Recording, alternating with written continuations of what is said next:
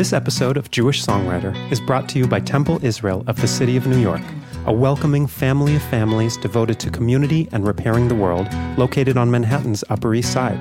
With an early childhood center, religious school education through high school, weekly musical services, and an inspiring array of social, educational, young professional, and Israel centered programming and trips, you're sure to find your home in this warm and inclusive community. To learn more, check out www.tinyc.org. That's tinyc.org. Welcome to Jewish Songwriter, shining a light on the people and stories behind contemporary Jewish music, one song at a time.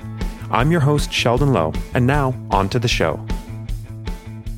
So, again, welcome to the show. I'm so excited to be starting season two next week, so I thought we'd kick things off with a special bonus episode.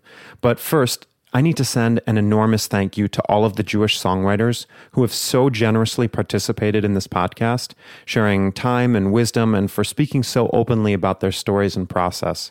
It's really been an honor and a total blast for me. Second, if you're enjoying listening to these free podcasts, would you make a few simple and free clicks to help support Jewish Songwriter and each of my guests? You can do one, two, or all three of these right now in about one minute while I speak, and you'll be helping us more than you can know. First, please click the little subscribe button next to Jewish Songwriter on iTunes, Stitcher, or wherever you're listening. This will just mean that each time we release another episode, it'll be right here for you. You don't have to go searching. Done? Okay. Second, would you mind scrolling down and giving us a review? This helps us climb the ratings so others will find out about us, but more importantly, it lets us know if and what you're enjoying about the show. Okay, just finish putting that last exclamation mark on the review. Great.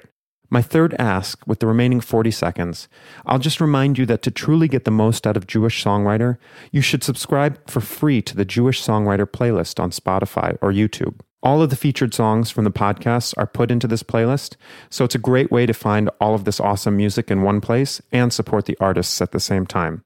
You can just follow the link in the show notes or search for Jewish Songwriter on Spotify or YouTube and simply click follow or subscribe. That's it. Okay, enough business. This episode is going to be a little different from the previous episodes, and it's already one of my favorites. Normally, I spend anywhere from 30 minutes to two hours talking to the songwriters on the show, and then I spend some time editing them down into an episode that I think will be both entertaining and useful to all of you, whether you're a rabbi, cantor, song leader, musician, or simply a fan of Jewish music. To do that, unfortunately, I oftentimes have to leave out some of my favorite stories and material from each of the songwriters. If you're familiar at all with North American Jewish music, it should come as no surprise that, as with almost any conversation about or with Jewish songwriters, one name repeatedly comes up in conversation, without whom probably none of us Jewish songwriters would be here today. And that name, of course, belongs to the one and only Debbie Friedman. Debbie is considered by many to be the mother of contemporary Jewish music. If her name isn't familiar to you, but you've entered a temple, synagogue, or shul in the last half century, there's a high likelihood you've heard her music. Though Debbie passed away in 2011, it just doesn't make any sense to not have an episode of Jewish Songwriter dedicated to her. Professionally speaking, I'm not sure there's anyone in history who's had a bigger impact on Jewish music.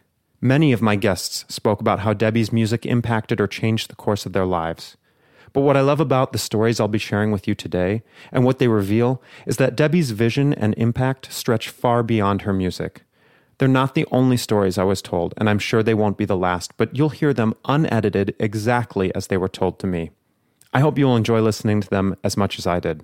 The first story comes from my conversation with Elana Arian because you know I, I grew up in in, the, in my family and and um and sort of was breathing the air like we've been talking about. Mm-hmm. So, um, you know, we had the, I had the great privilege of having, um, our teacher, uh, Debbie Friedman of blessed memory, be a, a, real presence in my life. She was a mm. close friend of my mom's, a close friend of my parents, and someone who was just around mm-hmm. in my life a lot. Yeah. Um, and so in those earliest years in New York, you know, 2004 or five, when I was like really playing like, you know, the basement underneath CBGBs or whatever, you know, like, yes. you know what I mean? Like really like yeah. nasty.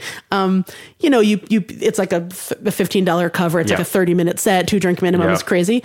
Debbie used to come to those shows. She used to come Whoa. and sit in the like sticky floor, you know, thing. That's amazing. she used to come and, and, and sit there and watch me do my thing. And it was amazing when I think about it now. It's so crazy. You know, I sort of thought, oh, that's nice. You know, I mean, I, of course, of course, I knew who Debbie was in the larger Yeah. context and she was like a, a superhero to me in a lot of ways, but also she was a friend. So I just, it's like, oh, you know, and Oh, that's amazing. And and just for listeners to Yeah. understand, the CBGB was like the heart and soul of punk, Punk music, exactly. So it's like you really have to imagine what types were, you know, in that space. exactly Plus Debbie Friedman. plus debbie exactly exactly that's exactly the right setup it was just yeah very incongruent kind of uh you know uh groups of people but um she well, she, Debbie was punk in her own she way. was punk she was super punk that's so true so she used to come to those shows and um and you know just be the way that she was like so so supportive and such a ray of light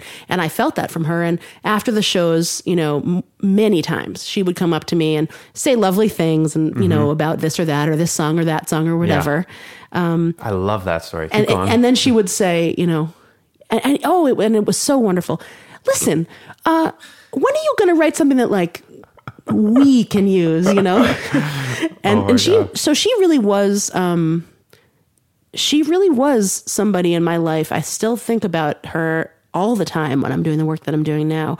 She was a real angel to me and sort of like she knew something that I didn't know way before I discovered it. You know, that was like my second or third year out out, you know, touring and Yeah. writing my first songs for my first recorded stuff, you know, not great stuff. Mm-hmm. And um, not only did she put herself in those environments just to be supportive as a friend would, but yeah.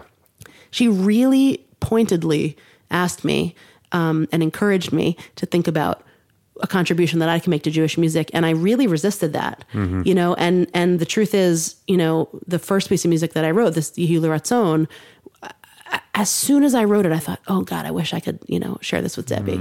So I just I I think about her as being a real propelling force in this change in my life because she, so many people who so many people have stories like this um, uh, from Debbie, Yep. right, where she knew something about them that, that they didn't know yet, Yep. and that's that's my story of Debbie. Like she just she just you know she sat through the shows and she enjoyed them or whatever enough.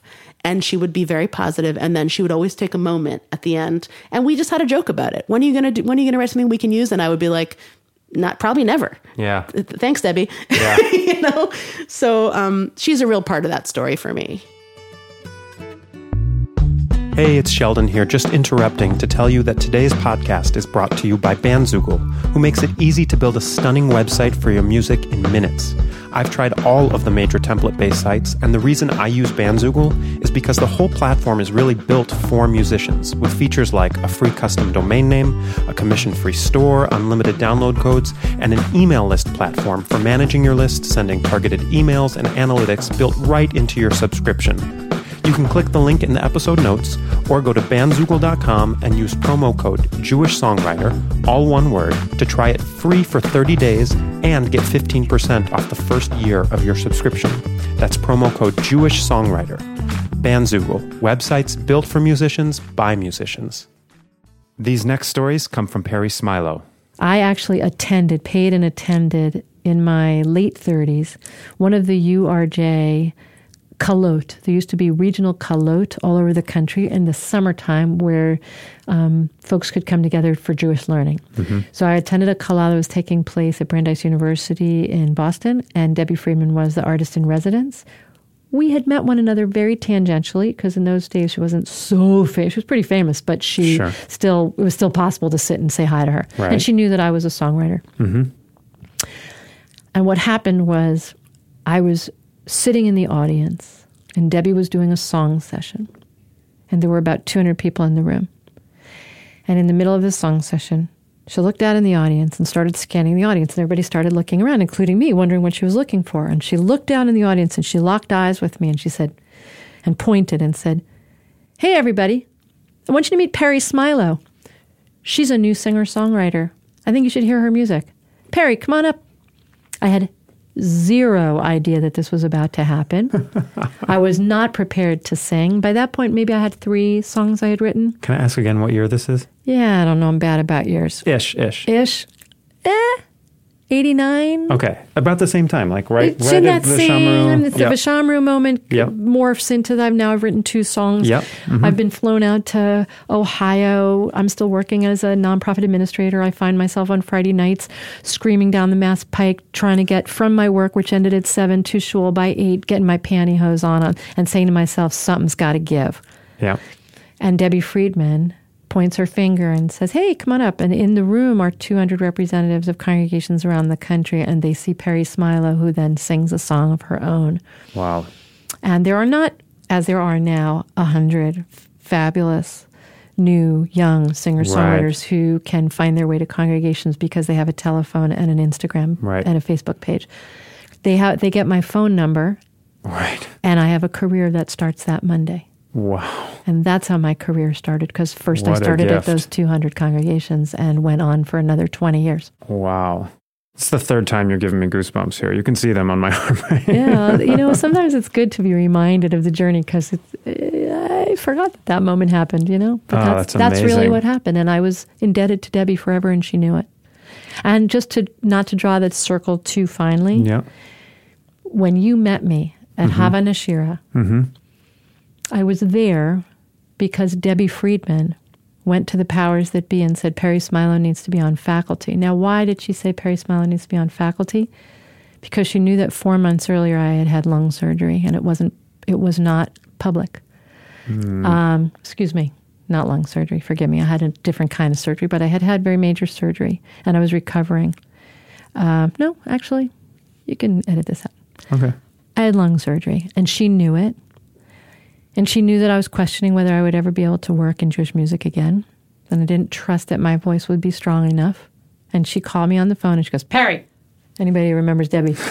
yes. She said, P. no, she actually didn't say Peri. She said, P. P, it's D. P, listen, you're coming to Hava Nashira. I said, no, Debbie, I just, you know, I'm recovering. I guess Yeah. you're going to get on a plane. You just tell me how much you can do. You come and do as much as you can. And what you may not know, Sheldon, is Yeah. I could, I actually um, couldn't do any talking while I was there. I only sang in the moments when I was needed because I didn't have enough breath. Oh and I was God. there because Debbie wanted me to see that I could get back on the horse. And that was nine, uh, 2006. Wow. And I've been on the horse since. Recorded two more albums since then. Mm-hmm. Thanks to Debbie. I'm speechless. I mean, I'm not surprised because Debbie was Debbie. Yeah. And and and And by the way, I have not spoken about this publicly, and I'm honored that I have an opportunity to do it on this podcast. Thank you for providing us songwriters with opportunities to be reflective and public. I think it's important for people to hear that none of these trajectories are linear. They mm-hmm. aren't. Um, that's what life is, right? So if you want to be on this road, to be engaged spiritually, to be engaged as a creative person, some of what comes with that is an honest look at oneself internally. And if we're lucky enough to be given an opportunity to share some of it when it's appropriate, then it's a real gift. I hope you've enjoyed this bonus episode of Jewish Songwriter. I'm assuming we'll end up needing to do a second, third, or fourth episode of Debbie Friedman stories from future guests. But if you have any similar stories about Debbie, her music, or really anything else Jewish songwriter related, please drop us a line at jewishsongwriter.com and we'll try to share them on a future episode of Jewish Songwriter. Until next time, keep writing out there and thanks for listening.